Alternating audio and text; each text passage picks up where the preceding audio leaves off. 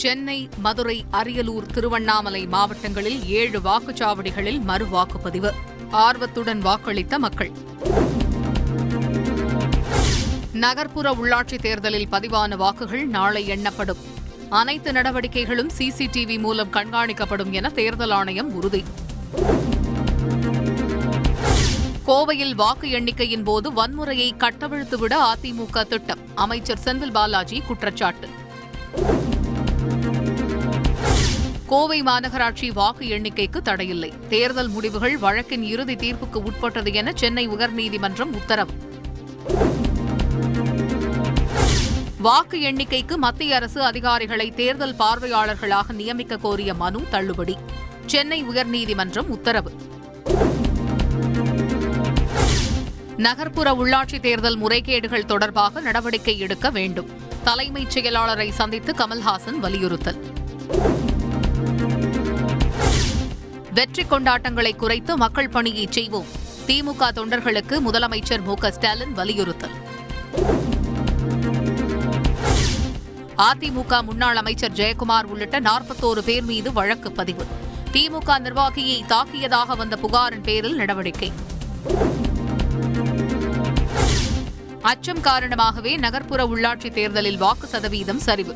பண விநியோகம் உள்ளிட்ட முறைகேடுகள் நடந்ததாக அண்ணாமலை விமர்சனம். கொரோனா ஊரடங்கின் போது பாதிக்கப்பட்ட மக்களின் வலியை பாஜக அரசு பொருட்படுத்தவில்லை. உத்தரப்பிரதேச தேர்தல் பிரச்சாரத்தில் சோனியா காந்தி குற்றச்சாட்டு. காங்கிரஸ் சமாஜ்வாதி கட்சிகள் ராணுவத்தை அவமதிக்கின்றன. தேர்தல் பிரச்சாரத்தில் அமித்ஷா பேச்சு. பாஜகவுக்கு தோல்வி முகம் தெரிந்தால் எந்த எல்லைக்கும் செல்வார்கள். தேர்தல் பிரச்சாரத்தில் சமாஜ்வாதி கட்சி தலைவர் அகிலேஷ் யாதவ் குற்றச்சாட்டு.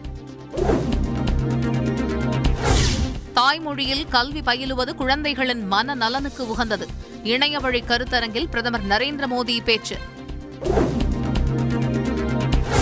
மாநிலங்களின் ஒன்றியமான இந்தியாவில் ஒரே மொழி என பாஜக திணிப்பதால் பிரச்சினை. மணிப்பூர் பிரச்சாரத்தில் ராகுல் காந்தி குற்றச்சாட்டு. ஒற்றை மொழியின் ஆதிக்கம் இன்றி அனைத்து மொழிகளும் சமமாக நடத்தப்பட வேண்டும். உலக தாய்மொழி தினத்தை ஒட்டி முதலமைச்சர் டுவிட்டர் பதிவு.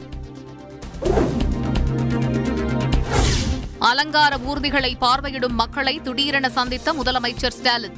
பள்ளி மாணவ மாணவியர் செல்ஃபி எடுத்து மகிழ்ச்சி.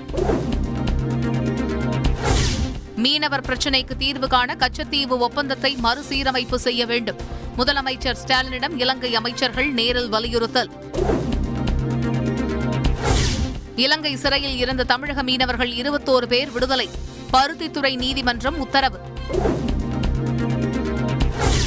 லாலு பிரசாத் யாதவிற்கு ஐந்து ஆண்டுகள் சிறை அறுபது லட்சம் ரூபாய் அபராதம். மாட்டுத் தீவன ஊழல் வழக்கில் ராஞ்சி சிபிஐ நீதிமன்றம் தீர்ப்பு.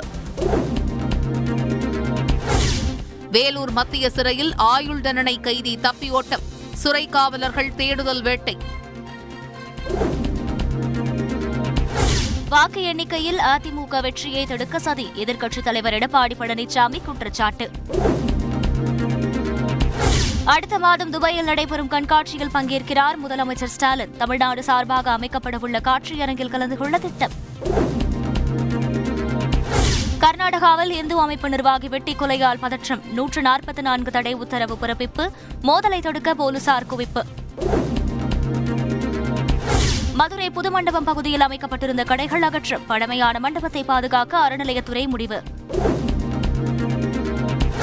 இயக்குநர் சங்க தேர்தலில் போட்டா போட்டி பிரச்சாரம். ஆர். கே. செல்வமணி உண்மையிலேயே இயக்குநர் தானா என பாக்யராஜ் கேள்வி. பன்னிரண்டு முதல் பதினெட்டு வயதுக்கு உட்பட்டவர்களுக்கான கார்பிவேக்ஸ் தடுப்பூசி அனுமதி. இந்திய மருத்துவ கட்டுப்பாட்டு ஆணையம் ஒப்புதல்.